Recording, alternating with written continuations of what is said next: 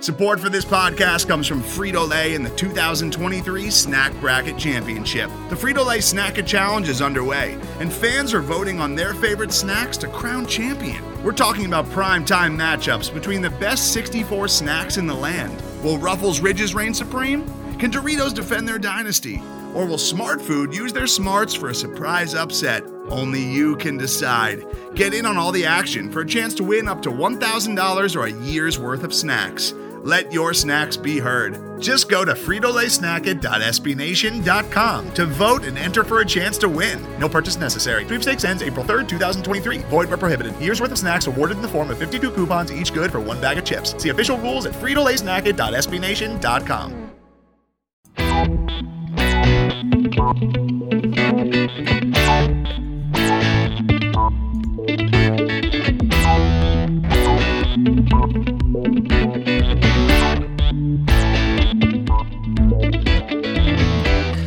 Hello and welcome to another edition of the Colts Cast. I'm your host Chris Blystone, and I'm joined as always by Jim Campbell and Chris Shepherd. Guys, how's it going this evening? Hey, Chris. Going good. All right, so this evening we we already had a podcast scheduled to record this evening, and then as fate would have it, we had a bombshell dropped directly into our laps about an hour before we were set to record Chris Ballard gets on the horn with all the local media and has a conference call because all of the speculation that took place across the course of today after Jim Irsay's comments this morning, which we'll get into a little bit later, they, they just really sort of blew up and there was speculation abounding and Ballard decided to address the media and give a little bit more information on what all is going on with Andrew Luck's ankle, leg, lower leg area situation. So we're going to spend a significant amount of time dealing with that. Some of you have already read that story uh, when this podcast drops, which probably will be very early in the wee hours of Wednesday morning. You may or may not have actually heard much about this. So, um, we're going to dig into that bit of news. We are going to cover some other news. There are a few other news items to go through. And then we actually wanted to talk about some camp standouts because training camp is nearly wrapped. The Cleveland Browns are coming to town tomorrow to camp, and camp breaks on the 15th. So there's there's not much left in terms of training camp for this team. It's it's nearing the end, and that means we're moving toward that next phase of the off season before we're really kind of geared up to to start real football. So, um, with all that stuff on the docket, let's go ahead and just jump right into some of the news items here. We'll we'll go through a couple um, we'll go through first. We'll just go through injury updates that are not Andrew Luck, just because those other players also matter as well. Um, so yeah, we've got uh, people who did not practice in yesterday's practice, um, and yesterday being Monday. Uh, for those of you listening to this podcast on Wednesday, that's confusing because the Colts obviously didn't practice on Tuesday. Penny Hart sat with a hamstring injury still. Uh, he's been out for a while, so that's a little bit concerning. Adam Vinatieri with a knee. Andrew Luck obviously did not practice. We'll go well into that. T.Y. Hilton had a maintenance day. Parris uh, Parris Campbell is in. As I said, Parris Campbell the first time. Penny Hart uh, was the other hamstring. Uh, Jordan Wilkins with a foot injury was was out. Nate Hairston uh, with an undisclosed injury. Quenton Nelson sat with an ankle injury. Le'Raven Clark had an undisclosed injury, and Jabaal Sheard with his knee. Denico Autry and Justin Houston were both also held out just for maintenance days. And then guys that actually came back to practice on Monday, Deon Cain, Clayton Geathers, Rock Ya-Sin, and Pierre Desir, Ross Travis, Daniel Munier, and Eric Ebron all were back in practice ever, after having missed some time. So uh, that's kind of the rundown on those injuries. We won't dig too terribly much into any of those guys today because one injury obviously is going to kind of dominate our conversation. But before we actually talk about Andrew Luck, uh, I did want to point out, and and there is – Pro Football Focus is sometimes a point of ridicule. Their analysis can sometimes be a little bit confusing in terms of their ratings and things like that. They do a really good job, uh, as Shepherd will attest, at, at charting, and uh, they're very reliable in terms of their stats, but they're not always necessarily even in terms of their ratings of players. And so sometimes uh, you can't put a whole lot of stock in that. But one of the things that's kind of interesting is that Marvell Tell was named to PFF's preseason team of the week for week one with an 88.8 grade, which was fourth in the league among corners. And that's pretty cool. Uh, that that doesn't necessarily mean a whole lot, but it, it is kind of neat to have one of your rookies be recognized in that kind of way. Yeah, um, you know, PFF grades are uh, they're really interesting because I, they, I mean they're worthless, um, but it's almost never a bad thing to be rated highly. Um, I have seen some people rated very low in some games that I, I, disagree with after rewatching the game and seeing their performance. Um, but you know, it's almost never a bad thing to have one of your guys rated high. So um, while I'm not going to put a ton of stock in it, it's not a bad thing. No, it's cool something to talk about. Yeah, I mean, especially when you're talking about a rookie who is relatively raw and a guy like like Tell who is going to be struggling to make the roster.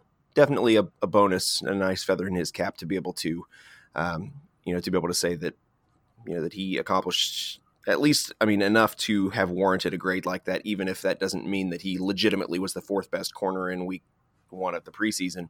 Um, like you said, if you're rated at the top, it means you're doing some things right. So, yeah. Um, so congratulations to him on on that prestigious honor. I'm sure that he is. Uh, I'm sure he's highly excited about it. So. All right. So, with that out of the way, uh, the elephant in the room is obviously the Andrew Luck injury. And if you don't know, if you missed the first part of this that I referenced, so Jim Irsay was on Sirius XM NFL last night, and he was talking to Bill Polian, and he was talking about various different things. But one of the things he talked about was Andrew Luck and his return from injury, and he, you know, kind of did like what Jim Irsay does, where he's just kind of talking. And he mentions that you know it's not even an Achilles. He's he started out talking about the Kevin Durant comparison, and it's not even an Achilles. It's a small, tiny, or small little bone um, and I don't even. And he says something to the effect that he doesn't know what it's called, can't remember what it's called. The trainers had told him he couldn't remember, um, but that Ryan Diem and and Raheem Brock had both dealt with this kind of injury, and that that's what Luck had, and uh, long and short of it is that wasn't totally accurate. We find out a little bit later more about that from this press conference this evening, but uh, furiously resulted in people looking up Ryan Diem and Raheem Brock's injury history, trying to scramble and find out what connection this might be and what that could mean for Andrew Luck and his recovery. But it was, you know, kind of this huge explosion of of of really concern because you're hearing bone injury instead of calf strain, which is a very different tune from what we'd heard before. So I don't know if you guys saw this while this was going on, but it was a very interesting impact on on Colts Twitter to be sure. So I was actually I was at my day job um, doing something much more important than being on Twitter, uh, but I did try to catch up a little bit. Uh, you know, kind of later. And uh, the overreactions are amazing. And I can't say that I wouldn't have overreacted. Um, but yeah, it definitely wasn't a boring day for Colts fans. Yeah, I was at work. I saw something, or this morning saw something about you know the bone thing, and then got pulled away from my desk. So then all I could think of while I was doing other things was like, "What bone thing?" This is ridiculous, and and so that did eat up a large portion of my my thought process. during the day. But then I, I got caught up and, you know, we'll go further, I guess. I I messaged my buddy who's a physician's assistant and and kind of gave him the rundown of what Irsay had said, and his response was Irsay should stay in his lane. Um, and he, he works he works for an orthopedic surgeon, and you know deals with a lot of of leg related things. And so I felt pretty confident in his response that, you know, okay, this has indicated enough to him that the person who's talking doesn't really know what they're talking about. That that that I at least don't have enough information to be super concerned. But obviously it raised concerns enough that then this evening Chris Ballard decided to have a conference call and get you know, it was about 17 minute call and according to Stephen Holder, at least through his his Twitter account, I believe he said that basically they were out of questions by the end of the conference. I tried to listen to it and uh, was was disrupted by my children deciding that they were going to have a mutiny in the middle of that that uh, listen, so I didn't get through the entirety of it, but I was I was about three quarters of the way through, and they they basically had been tapped out in terms of questions, and Ballard answered them at least to some degree or other. But there are some legitimate concerns, and so here are are a couple of the bullet points from. Well, I'll give you I'll give you just a, a real quick rundown of, of essentially the cliff notes from this. Basically, Ballard went through and reviewed what their process was like. So in March, they did an MRI that revealed that Andrew Luck had a calf strain. And so they say definitively he did have a calf strain. It's not that they were um, making something up or or that they misdiagnosed that there was a calf strain. Uh, what it sounds like now is that it was not the only thing that there was. There was something additional to that calf strain. So he starts camp, and they have pain that spreads to the ankle, specifically the front of the ankle. And so after day three, he was uh, day three was when they, so I was there day two. Day three was the last day that he practiced, and then they decided they needed to step back uh, because he had aggravated something and there was there was more pain, and so they decided that they were going to um, kind of step back from that. Now they believed when they did some diagnosis, there's this, and I'm going to butcher this name. I even heard them say it on the press conference, but this this os trigonum um, which is a bone on the back part of the ankle that not everybody has. Apparently, according to Ryan Diem, only like 10% of people even have this bone. And he's he's one who also has it.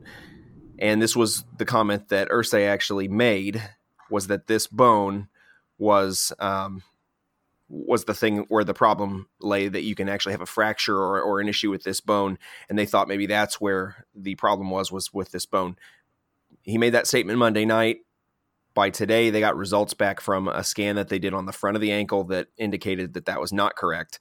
And so now they think they found the source of the pain, but they they were not able to say definitively that they have.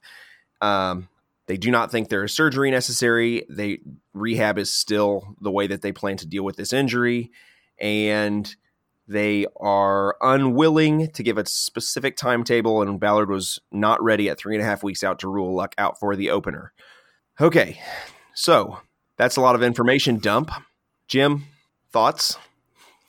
This is stupid. yeah. I mean, it's it, it is what it is. So you know, whatever. I can't I can't change that. And personally, as far as like the actual injury itself, I'm more concerned about Parris Campbell's hamstring than than Andrew Luck's ankle. Uh, at least at this point. But the road we took to get to his ankle has been painful. And I know in the conference call, Chris Ballard said, you know, look, this isn't 2017 or, or something to that effect. And it seemed like he was at least somewhat transparent in the process and very open to them. But I feel like had Irsay not said something, they just would have shifted into trying to rehab this and not told anybody and just been rolling with the ankle strain and hope that they could get him ready for week one. If not, then you know switch. And he did bring up fairly extensively in the uh, uh, in the conference call about how much they love Jacoby. Yeah, I mean that. I, I, think you're right. I don't think they probably would have brought anything up if it weren't for that. And I can't say that I necessarily blame them. I don't feel necessarily. I know there are a lot of Colts fans that feel wronged by not being kept up to date on injuries. It's a competitive it's a competitive game and they do that a lot. So that doesn't concern me as much.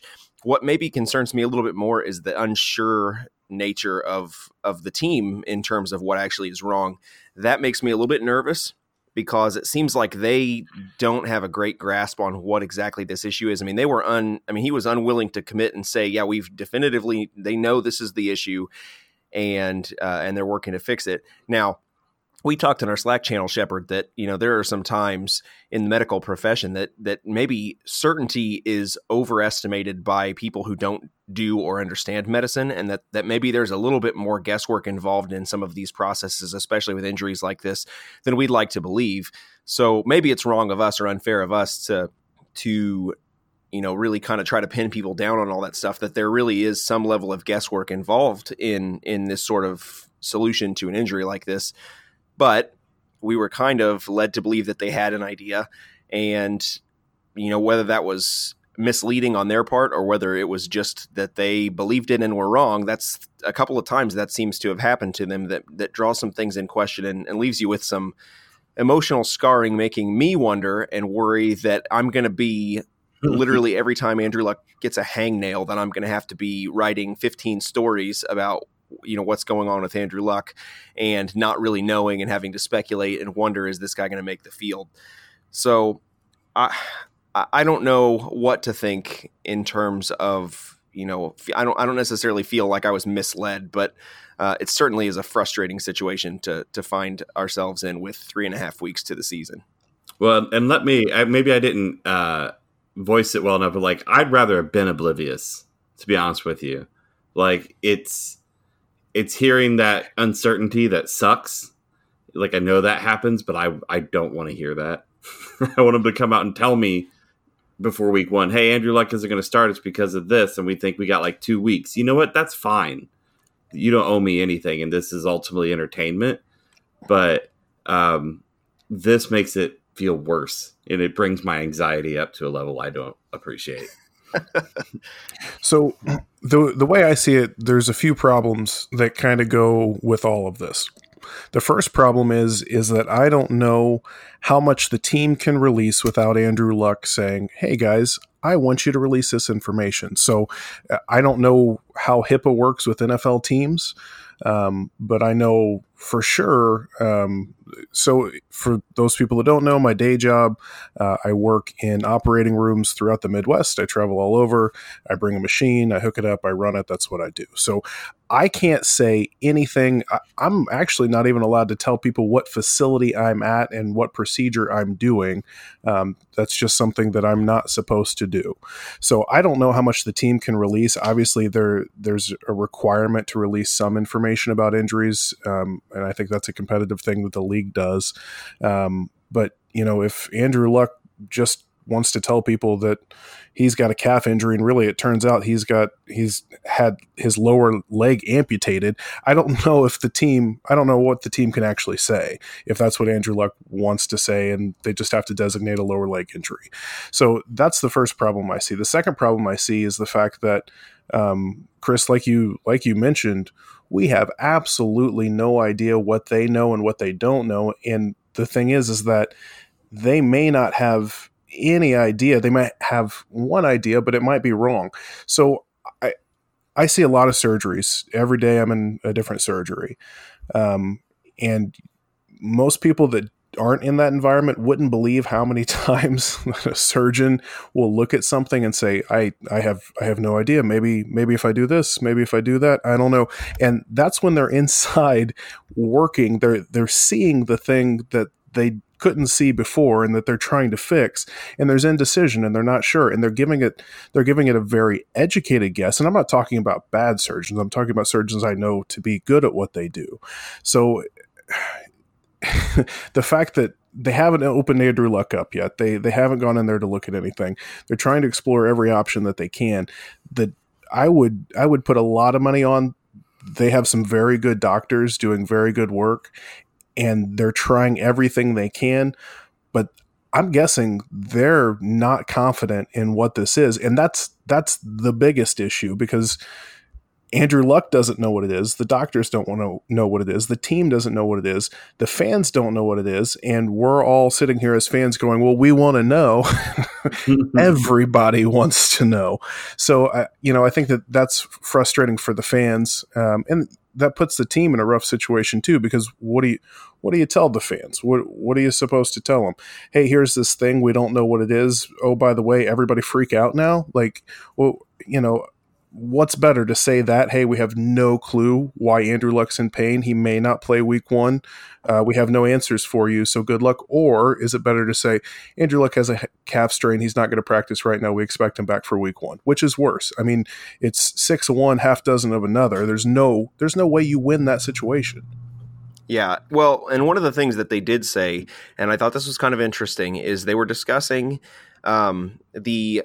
So when they were talking about the actual location of the injury, they had been after they what what Ballard specifically said is that they give you a shot in the back area because of uh, this location, this small bone that they thought was the problem, this os trigonum they thought was the issue. When you give, there's an, a local injection that you can give, and if there's a relief in pain, that basically clarifies that this is the thing that is causing the problem because of the way that they do this. If if the pain goes away, that usually means you've found the source. Well, there was some relief to the pain, but it wasn't a complete relief. So at that point, they decided, from whatever discussion, they they decided that was convincing enough to them that they thought that was the problem, and so they went forward with their rehab as normal, as if that was the issue. And it wasn't until like I think they said this week or or late last week when Andrew actually came to them and said, "I think we need to start looking at different areas because this is not imp- this is not impre- improving or progressing." And so, to me, that says a little bit in terms of that maybe they think they've narrowed things down because of the fact that things weren't improving, treating generally what they thought was the issue, and so they can change their tactics in terms of treatment. I still don't know that that tells us anything on in terms of how fast you can expect him to recover. We just don't know that information, and, and we won't. Um, but the hope is that with these guys, if they're working in the right area, doing the right stuff, that you're going to see an expedited timeline to recovery. Eh, we just don't have any clue what that actually looks like. Well, and they said that they think that the calf strain exacerbated the ankle.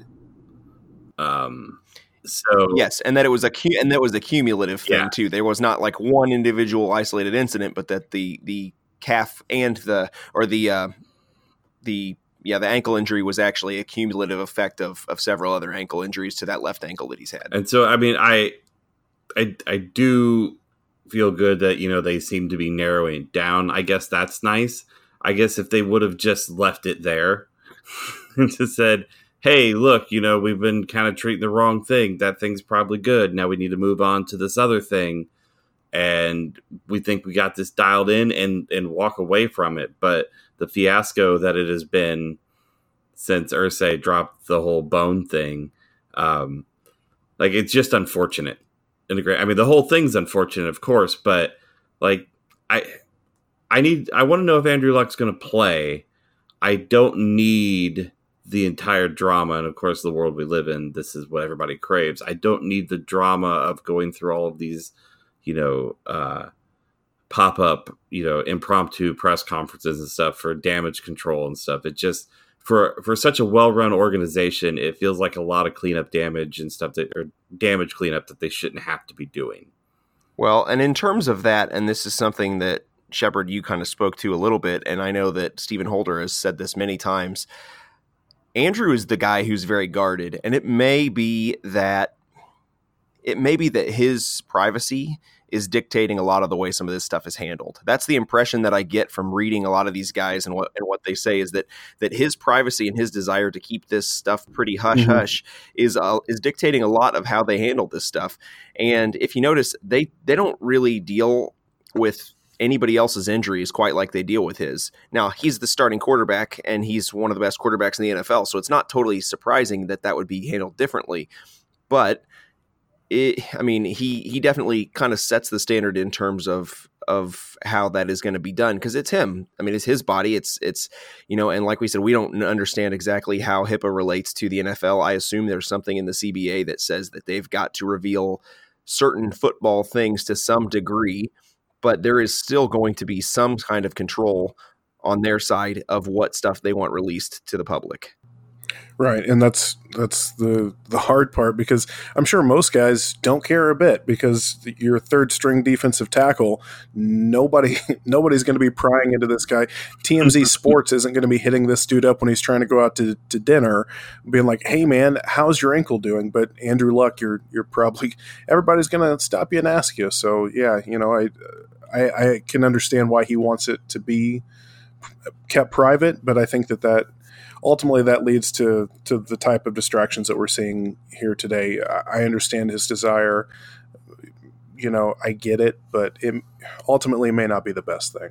Well, it just isn't realistic when you're a starting quarterback in the NFL. You're not gonna ha- you're not gonna have privacy, and you can have that privacy back when you're retired and moved on to other things.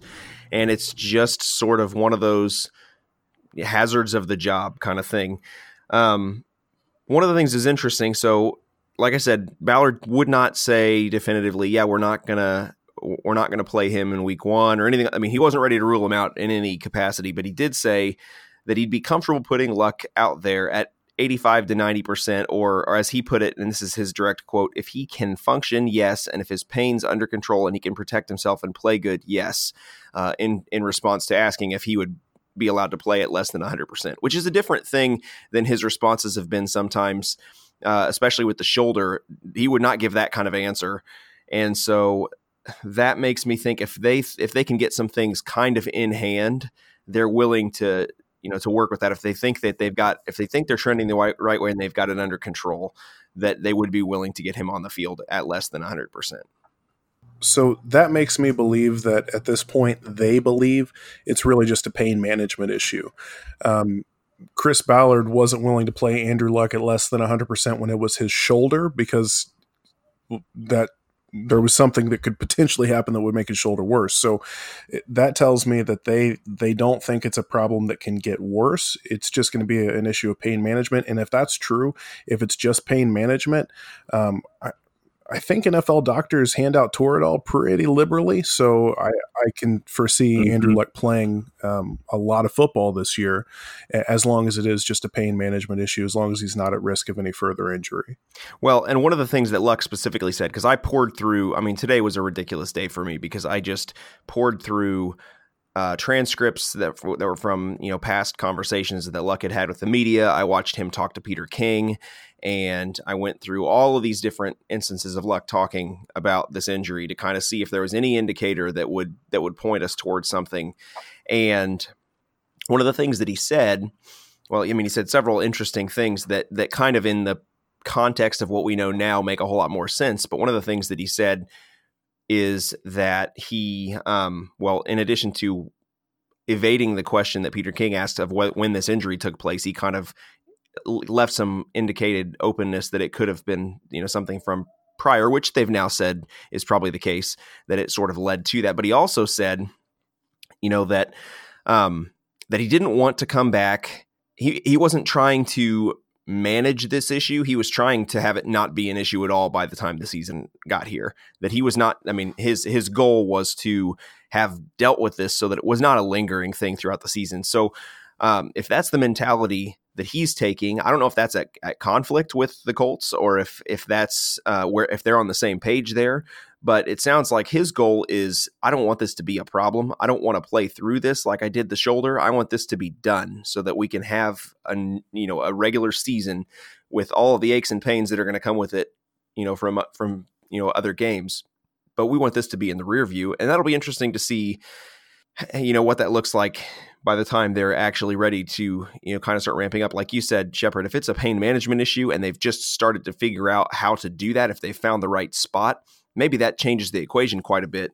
Because if you've just got if you're if you've been trying to manage the pain and you're managing a part of it but not the whole uh, or even not the source obviously that's gonna that's gonna change the way that you treat things. So it'll be interesting to see over the next week what it looks like. I don't know how much information that we'll get uh, in that time but it'll be interesting to see how he progresses um one of the other i wanted to read one more quote that just kind of tells a little bit in terms of the actual nature of the injury, and then I want to move on and talk about a couple of other things. Um, still on, kind of in the same vein, but but from a different angle here. So this is a quote uh, from Ballard about sort of the nature of it. So he says the issue right now is the side to side stuff, kind of rolling of the ankle, moving in the pocket. Those are the kinds of things we have to get him better at. Um, so straight line movement was okay. Uh, he actually mentioned that like driving and throwing was not a problem it would actually be the mobility stuff, the movement in the pocket and the back and forth, the lateral movement that's that's maybe more of an issue. So that's interesting because that is a little. It tells you a little bit. It doesn't tell you everything, but um, I, I think that's somewhat encouraging to know that there's there's at least an ability to throw. It also connects with the report that we heard from Tom Pelissero over the last day or two that that he's been throwing and doing uh, a lot of throwing work with Tom House.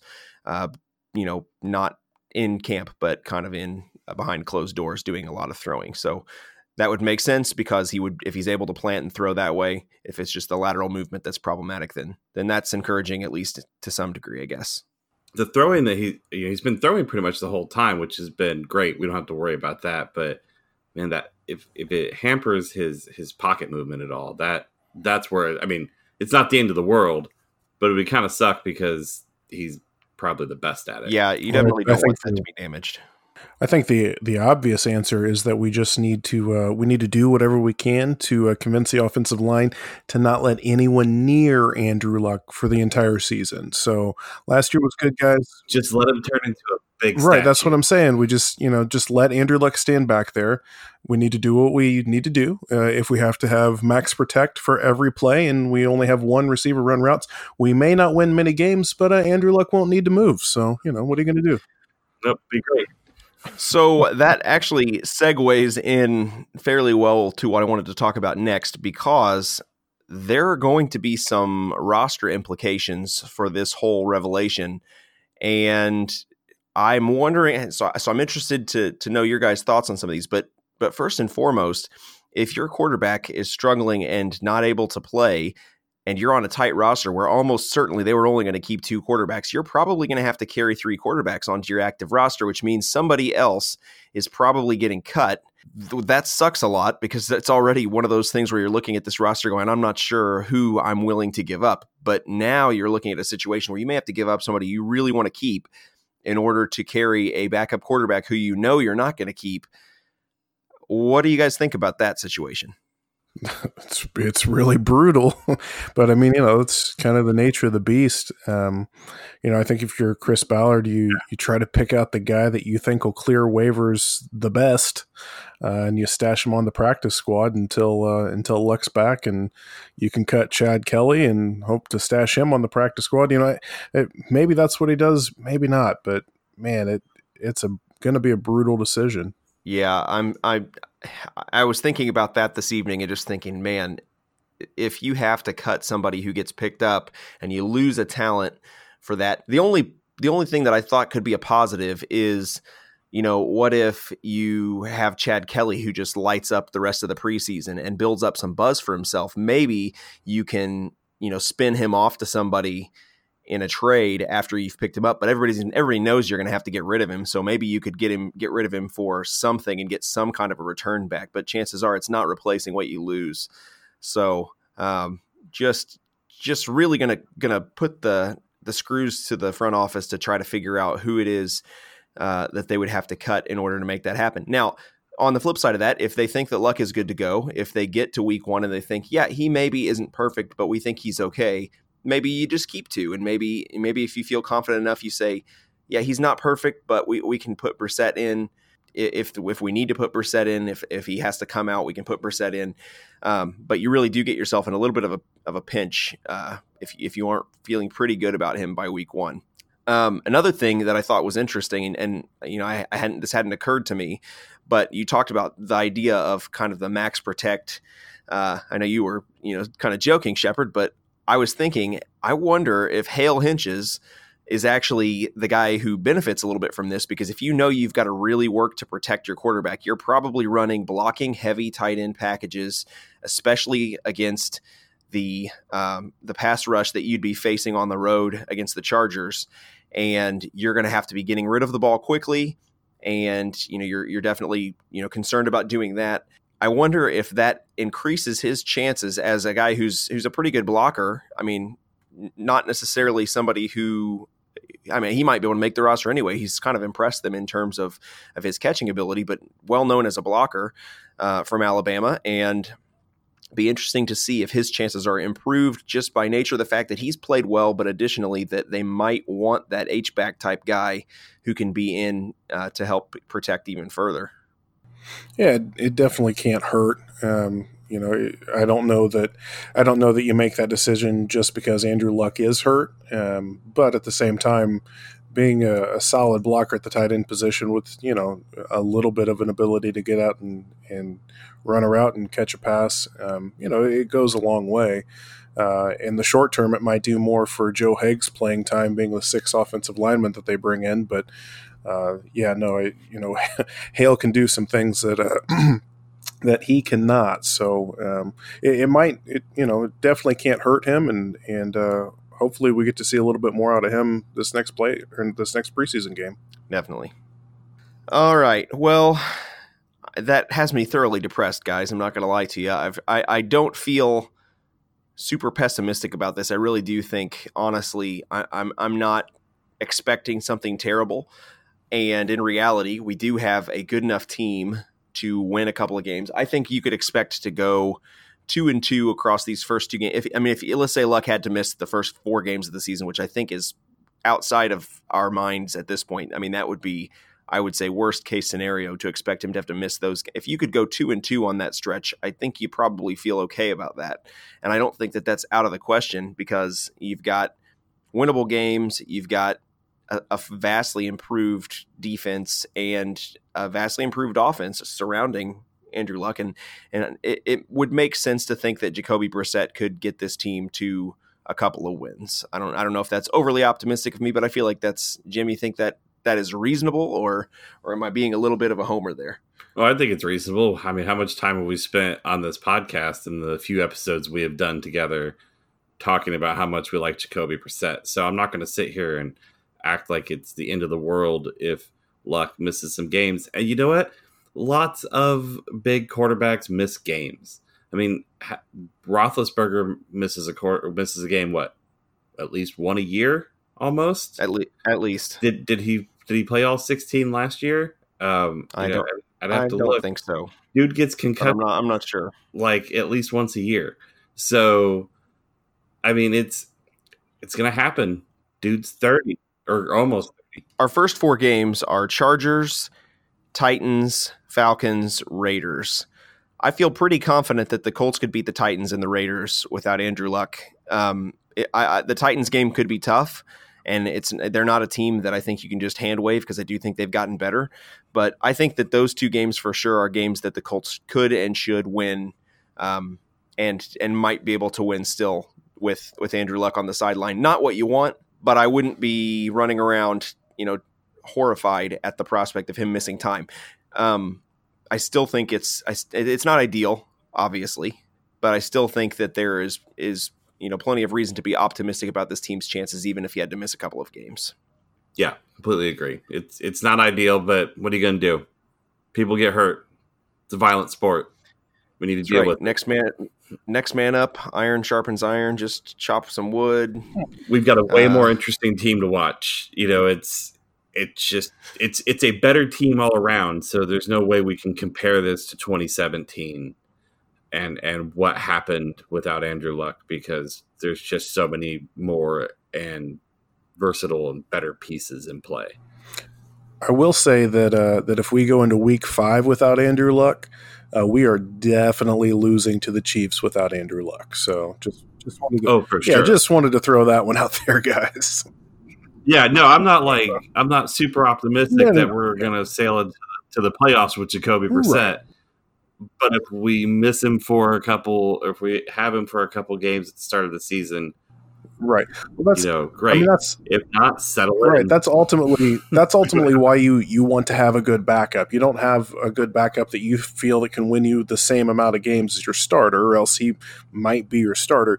You want a good backup that can come in and win those winnable games, those games that that the team itself should be good enough to win with a guy who is uh, adequate. And I feel like Jacoby Brissett is adequate. So I, I don't think that it's out of the question that the Colts could win against the Titans and the Raiders if if need be. I mean, eh, shoot, anything could happen. The, the Chargers could come out and act like the Chargers sometimes because they I don't I can never get a feel for the Chargers. Some years they're good, some years they should be good, and they're terrible. I don't really know.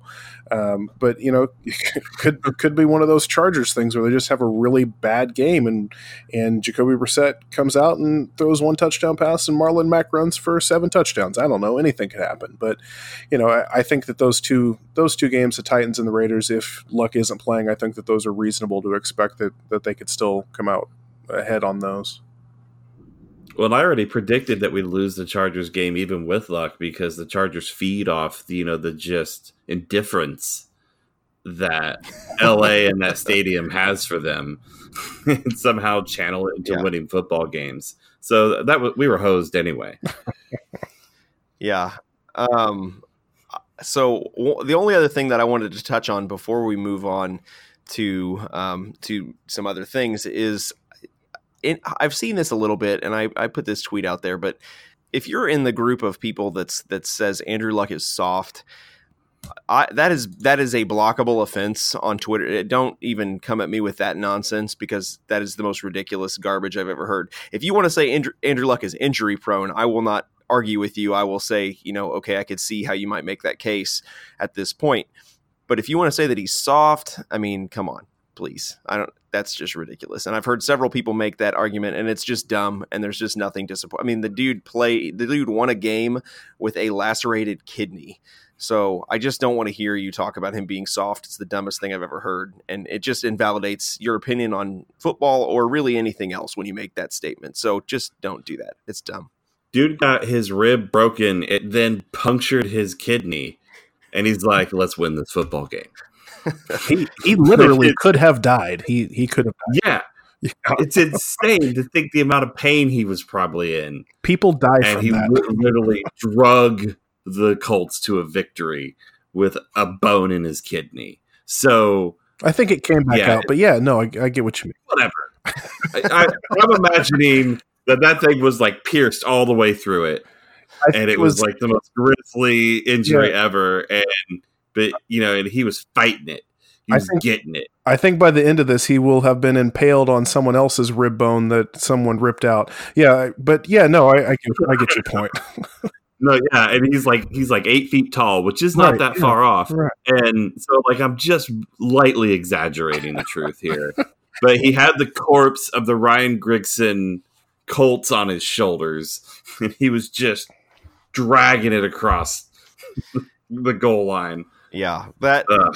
Yeah, so so I will hear none of that. You'll you'll be blocked right, away. I mean, you'll be blocked right away if you say that nonsense to me on Twitter. Um, I don't think most reasonable Colts fans think that way, and, and yeah, so I mean, just just a thing that I noticed, and and uh, of course there are so many bad takes that are coming out right now, um, all over the place of people just kind of in complete panic mode, and I think that's silly. Um, there's there's plenty of reason to be concerned. Uh, first of all, I, I'm not a person who's really in the the whole panic bandwagon for anything because you know panicking doesn't really accomplish anything. You can't have any impact on the team. I don't know if you guys know this, listeners. I apologize. None of us can have any impact whatsoever on the outcome of this season. So panicking is really sort of silly. Um, stressing out about about it maybe and and what the season could have been. I certainly understand, and I, I definitely am feeling that as well.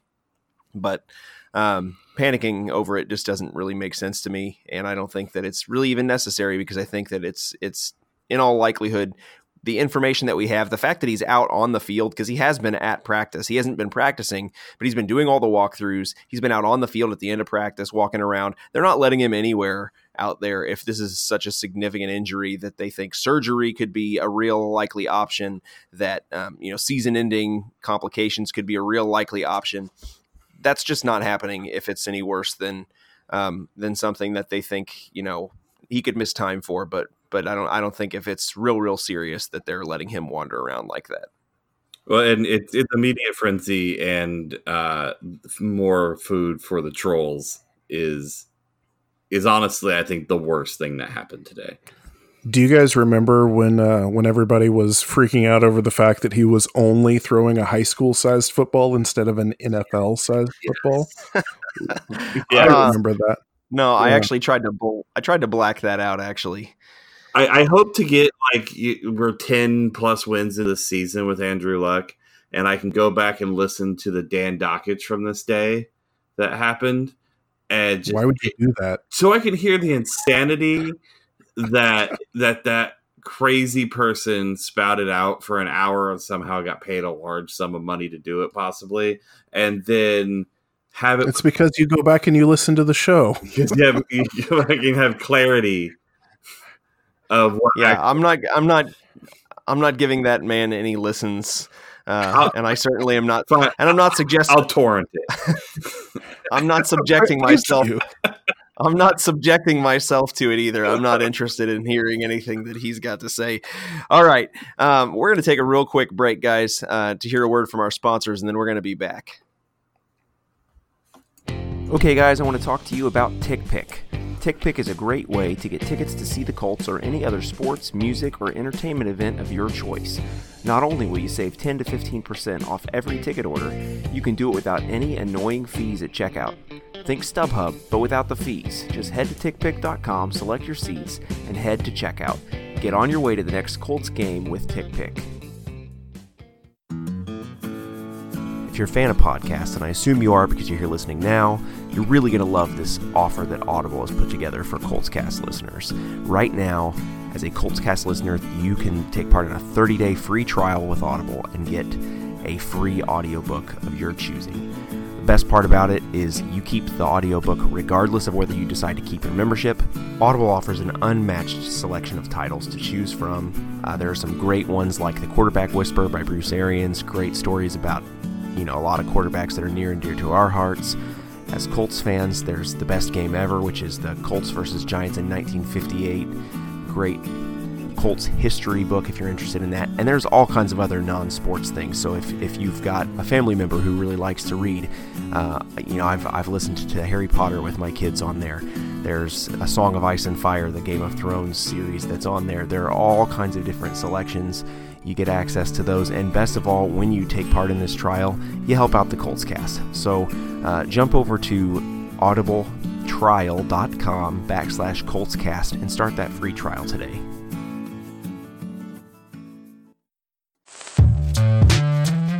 Hello, I'm Nilay Patel, the editor in chief of The Verge and host of Decoder, a business podcast where I interview CEOs about big ideas, the problems that come from those ideas, and how they make decisions. It is also surprisingly about org charts. It comes up a lot. We're launching a new limited series that we're calling the Centennial Series, where I talk to CEOs of companies that are over 100 years old, like Xerox, Barnes & Noble, and more. There's no 100 year old company that's without its struggles, and it's been fascinating to talk to these CEOs about which parts of these companies' history are important and which parts they can let go. A little spoiler for you if a company is over 100 years old, there's a lot of drama to talk about. It's been a good time. You can listen to the Centennial series right in the Decoder feed. New episodes of Decoder are out on Tuesday, and the Centennial series is out on Thursdays. Check it out. We think you're really going to like it. You can get it wherever you get your podcasts. All right, we're back. And so, moving away from Andrew Luck related news, one of the things that I did want to spend some time talking about is uh, with camp kind of coming to a close, talking about some players who've actually kind of stood out and made their mark. And there have been several of them. And specifically over the last few days and recent recent days, but also just you know camp as a whole. So, um, do you guys have any specific players in mind? I've got a list of some guys I specifically want to hit, but is there anybody on your mind, um, Jim, that specifically has really stuck out to you in camp this year? Uh, doesn't have to be a rookie, doesn't have to be a new acquisition, but anybody on the on the team that you've just been really impressed by what you've seen so far in camp, and and uh, feel like that's gonna gonna lead to a really solid season for anybody. Uh, this will go back to what I saw when I was actually there, and, and from what I've read and seen since, it's kind of stuck out is, is how good Mo Alie-Cox is getting. Um, I've always been interested in him as a project, you know, that whole basketball conversion uh, thing for a tight end. And dude's gotten real good. Uh, his route running is fantastic. At least everything I could see at camp, and you know some of the bit that uh, I got to see in videos posted by the Colts and, and whatnot. Uh, dude is just really solid at it. Was already good at the blocking. We knew that, but it looks like his route running has really come along. And I think he's going to be a really exciting uh, third weapon in uh, in that tight end group for hopefully well either Andrew Luck or Jacoby Brissett because I don't think it's going to matter. Yeah, he had probably the best catch of the season last year in the that ridiculous one-handed grab. Yep. And it was it was not the best throw. It was a little high.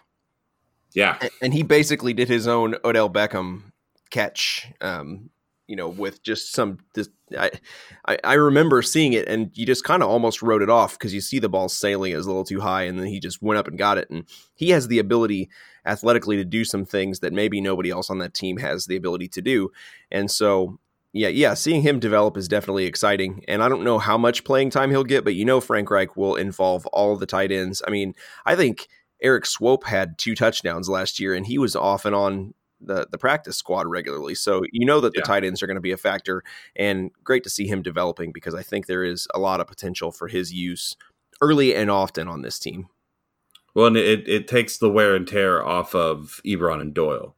We can rotate out more of our tight ends. Plus, you know, Ebron said he's been uh, uh, working on his his blocking, we know Mo Alie-Cox is really good in the blocking scheme. So to be able to have that rotation of somebody who's who's so versatile, like say Jack Doyle, is is really great. And we've talked about how you know there's a good chance that if it when it comes down to contract time, how good Mo Alie-Cox does this season will determine out between Ebron and Doyle who they possibly keep. Definitely. All right, Shepherd, do you have anybody who sticks out to you specifically that that you've kind of got on your mind? I mean, I think uh, Rock Ya-Sin's a lot better earlier on than what I expected him to be. Um, you know, I, so after after the draft that Chris Ballard gave us last year, um, Chris Ballard could have drafted anyone with any of our picks, and I would have been like, okay, yeah, let's let's give this guy a shot. Even even players that I was pretty sure were going to be bad. If he would have taken him in the second round, I I might have, you know, in the back of my head, I might have been like, well, I'm not sure about that guy, but outwardly I would have been like, okay, well, he, you know, Chris Ballard is obviously good at this, so let's give him a shot. I didn't expect Rock Ya-Sin to to look as good as he has so far. And again, it may not mean anything. This is camp and this is preseason, but man, he's looked really good and really active early on. Yeah, I mean, I don't think you could ask for anything more for a guy like I mean, there, uh, he hasn't played in any real games, so he can't have done anything else other than what he's done so far. So, given given right, the opportunity right. that he's had, he's just looked incredible. And at some point, uh, and we've mentioned this before, but at some point, you have to have to go. You know, is this does this can I continue to chalk this up to luck or a fluke? When he just keeps getting these takeaways, and eh, of course, it went around on social media. But you know, Monday's practice, he had that 35 yard pick six. And it wasn't so much a pick as it was a robbery because he basically just rips the ball out of Devin Funchess' hands and just takes it all the way back. And it was just eh, indicative of the way that he's played throughout camp. And I'm really excited to watch him go as the preseason continues on because I think he's still going to continue to get time. But man, to see a guy, I mean, to see a guy who doesn't have to have a huge immediate impact because there are already guys in place, but to see a guy like that who is having an impact, who you know is at making people who know a lot about football and who are there watching ask the question: Is this guy one of the best corners on this roster? Um, you know, yeah, is that a little hyperbole and is it a little bit silly at this point without having seen real games? Yes, but also if you're if you're playing well enough in that way to make people wonder, uh, it's fair to say you're doing things. You're doing a lot of things right, and and there's reason to be really excited about him this season. Yeah, yeah, I agree. It, it's going to be uh, it's going to be a lot of fun to watch. I, I, think if nothing else, there aren't going to be a whole lot of corners who are as tough uh, as as Rock Ya-Sin, and that's that's that's going to be pretty cool to see out of a Colts corner. Yeah, everybody keeps saying that it. You know what I have seen float around Twitter lately was if not that he's you know one of the best corners on the team, but it seems like he's possibly the most athletic corner on the team. And so it is nice to see that the athleticism is showing, and he does seem to be picking up the game, the NFL you know quarterback position, uh, fairly quickly. So it's going to be really interesting to see what he actually gets like into the season, and then what we've got in the future. Yeah, and if he flashes through the season and looks solid, but still struggles, that's going to be pretty much what you'd expect from a rookie corner. I mean, rookie corner, I mean, it's a, it's a tough position, and there are a lot of really good quarterbacks and a lot of really good offensive coordinators to take advantage of rookie corners. And if he gets kind of picked on a little bit, that's that's not going to be the worst thing in the world. If he shows signs that he can develop, year two could be a really big year for him. But very exciting to think about um, in terms of what he could contribute. So definitely excited to see him develop. The guy that I actually had on my list is totally cheating because he's an obvious pick, but I have T.Y. Hilton. Um, he's kind of like, and, and, the Around the NFL podcast always points this out when they do the Coach of the Year awards, they they never really include Bill Belichick. He's just like not on the list because it's like by default he's just in his own category.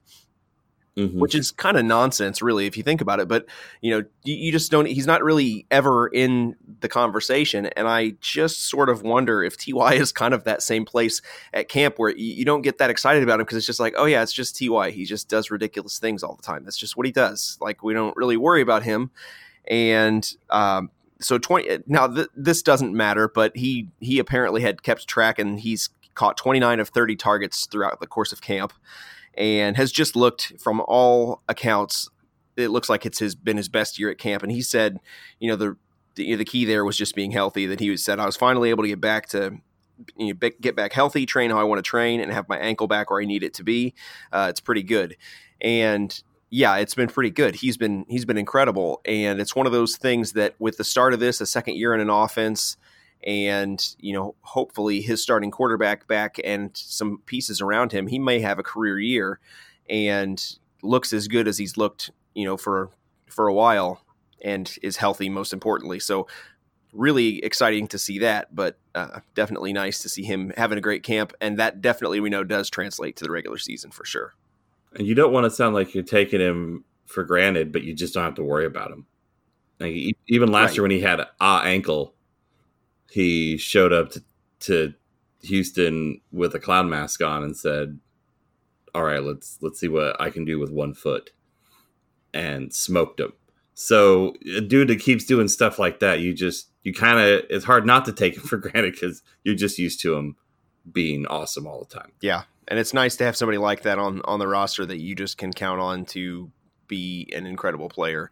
And it and obviously we've talked before uh, on the pod about about his kind of mentoring and everything. So uh, you know that's definitely a a positive to see. I, I want to talk a little bit about uh, Reece Fountain and Deon Cain. They're they're not necessarily camp standouts for the whole the whole time, but over the last week, um, both of them have really started to come on. And I was pretty pleased with myself for making this assessment because it seems like maybe uh, I'm being set up to be proven right. Um, I wondered about, I think on the last show about him, about Cain, kind of getting over a mental hurdle and getting through this whole, you know, let's get through this first preseason game. This mental block exists where I know I tore my ACL and I've got to kind of test some things out with my knee uh, and get used to that before I really kind of start going full full go before I start to feel more comfortable. Well, if the reports were any indication from Monday's practice, it looked like a different guy, like he had kind of taken that next step to the next level. So exciting to see if that continues to carry over, if we see some more of that in the next game, if he does look more like the version that we saw in camp last year that would be great. Uh, that'd be I, I, would love for them for these two guys both. And Fountain hasn't needed that. He's over the last week and a half kind of done that. But uh, I would love for these guys to make it really hard on the front office to know who to bring, uh, who to keep, and who to cut because obviously that's good for the team. But um, excited to see both of them really sort of opening things up and and getting some. Um, getting some exciting plays going on. Obviously, still camp, and we don't know. We'd, we'd like to see them put that together in uh, another preseason game and, and, look good that way. But um, definitely feel like they've done what they could over the past week or so to impress. Yeah, and just to kind of add on to the receiver position, um, there was a, a, report. I don't remember which it was a national level a national level reporter that tweeted it out um, basically that the colts have been getting calls for corners and wide receivers. Um, and so that kind of got me thinking about well which wide receiver would be on the move? And to me the most logical one to move uh, not that I, not that I would like it necessarily but the most logical guy that I I thought of to move would be Chester Rogers. Um, he's been productive. Um, he certainly I like I like the the consistency that he provides as a wide receiver, but at the same time, if you can get a return for him, his talent can be replaced, and certainly um, by Deon Deon Cain and um, you know Reece Fountain. Either of those guys can come in. They're probably more talented than him right now. So, if you were to move on from him um, and have those two guys kind of fill that role, you could still have a guy um, that you know is dedicated mostly to special teams, like a Zach Pascal, make the roster if you were able to move someone like that. So it's going to be really interesting to see how that that plays out. I think that Uh, there may be some curveballs for the well, either the wide receiver or the cornerback position. We'll just have to see what happens, but it won't be boring. Yeah, and that would certainly be a huge, if nothing else, a huge PR win for Chris Ballard with Colts fans because they would just be so excited to be done with Chester Rogers, justified or not. As as we've already discussed many times, we don't think it's justified, but I think that Colts fans would think Ballard was even better if he would get rid of Chester Rogers and get draft picks or or something in in response. Um, you know, it'll be very interesting. Like you said, there it'll be something to watch very closely. But I think um, that whole group ha- has really kind of played pretty well and made it difficult to decide who you keep. Um, do you guys have anybody else on here? I've got a couple more names, but uh, if anybody else has got one that jumps out at you, go right ahead. Nothing for me at the moment.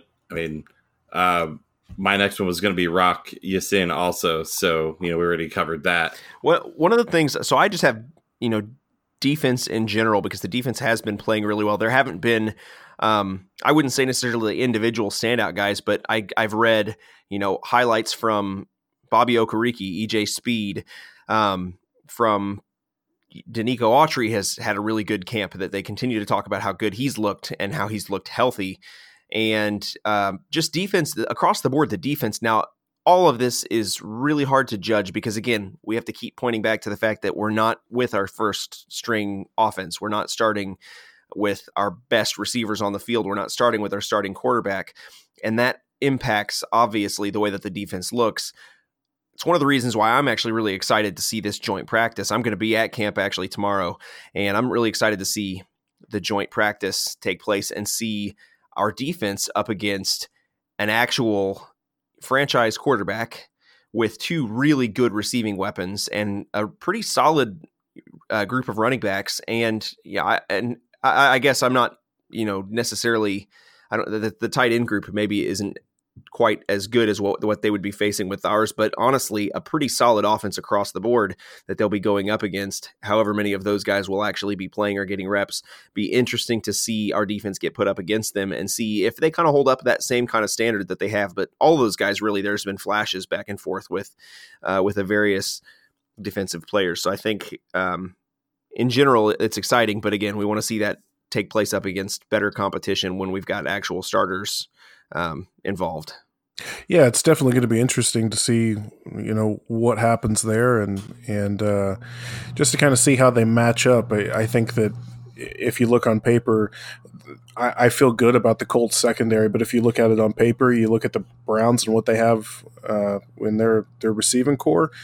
I would probably give the advantage to the Browns. So it's gonna it's gonna be really fun to see how uh, how the Colts corners come out and and you know challenge that and how they you know how they battle against that because this is this is maybe the most talented corps wide receiving corps in the league. So it, you know it's going to be fun to watch. Well and and they haven't faced a quarterback at least this offseason as talented as baker because it's been largely jacoby.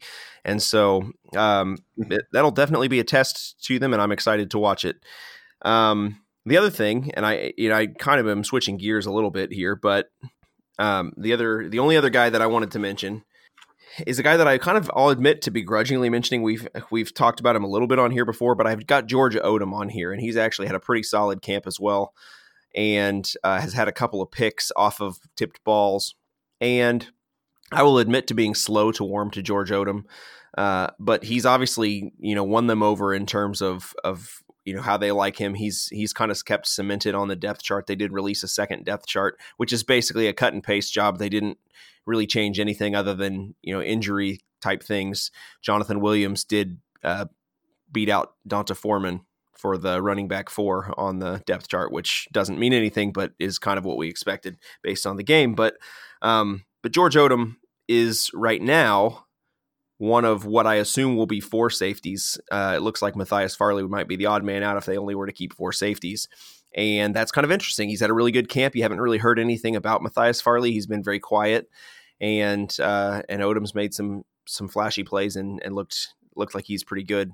And he's he's always been a pretty good special teams player for the most part. So kind of interesting to see him doing well and, and exciting to see young depth stepping up and, and bumping out. Even though we like Matthias Farley, it's kind of this conflicted, you know thing at this point of you like these veterans and you like to see them do well but also there's something really nice about seeing young guys come up and bump those those guys who maybe are at their ceiling out of the way uh, and kind of push this team forward so exciting to see that i'm not sure uh, I have mixed feelings at this point about it. I know that Zach Hicks is a big George Odum fan. Uh, I'm still not there yet, but but I'm I'm working on it. Guys, that's really about all I have today we we had initially I know we had said there was going to be a guest, and uh, that didn't work out. Uh, we we didn't nix that because of the Andrew Luck situation. That just kind of happened to crop up, and so maybe it was fortunate that that that situation didn't work out. I'm not going to tell you who the guest was going to be. Uh, we're just going to carry that on over. I'm not sure when they're going to be on again, so you're just going to have to wonder until the point at which we have our actual guest on but it would have been great and you would have been really excited about it and our show is probably much more boring because we didn't have our guest and you'll just have to squirm and wonder. Definitely more boring. I feel like we were entertaining. We're, we're opposed on that opinion. We have opposite opinions about our, our, entertainment value. I feel like i'm highly entertaining. I laugh at myself all the time. Yeah i i i mean i i believe that. I could buy that I do too, and that's part of my problem. All right. Well, guys, um, I know this was a little bit of a bleak podcast because, of course, this was not the most exciting news, but I honestly am more optimistic than not. I think that you should be too. Um, there's plenty to wonder and worry about, but honestly, we're in a good place. This is a much better team than the roster of 2017. So keep in mind, worst case scenario, if Luck has to miss some time, this is a far better roster. We are in a we're, we're in a tougher schedule than we had last year, sure, but don't worry too much about it. Again, there's nothing you can do about it anyway, so don't stress yourself out about it too much. Also, you know, if you're in a fantasy league, I would recommend like pushing back your fantasy draft for a little bit if you can, because that would probably be beneficial if you're uh, if you're trying to decide who you're picking up. I would say Marlon Mack is a yes. Go ahead and pick him up. I'm not playing in any fantasy leagues, and I won't take any responsibility if your league is if wrecked by listening to any advice that I give. But um, just just my my two cents there that you might investigate uh, picking up Marlon Mack. And that's all I got for you. Um, we're going to be back.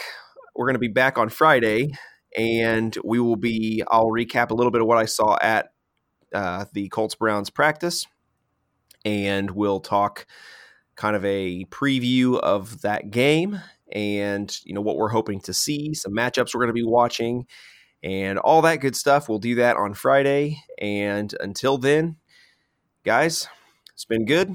We'll catch every we'll catch you all later. Bye bye. See ya.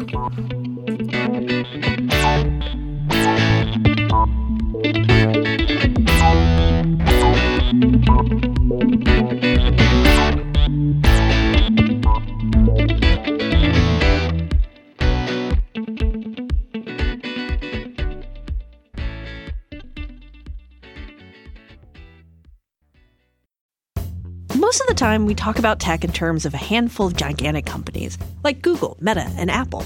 But some of the most interesting stuff we find online is the product of a single person. When you're working on your own, I think there's this beauty of being able to come up with an idea and then implement it then in that moment. You don't have to have permission from someone else, there's no red tape.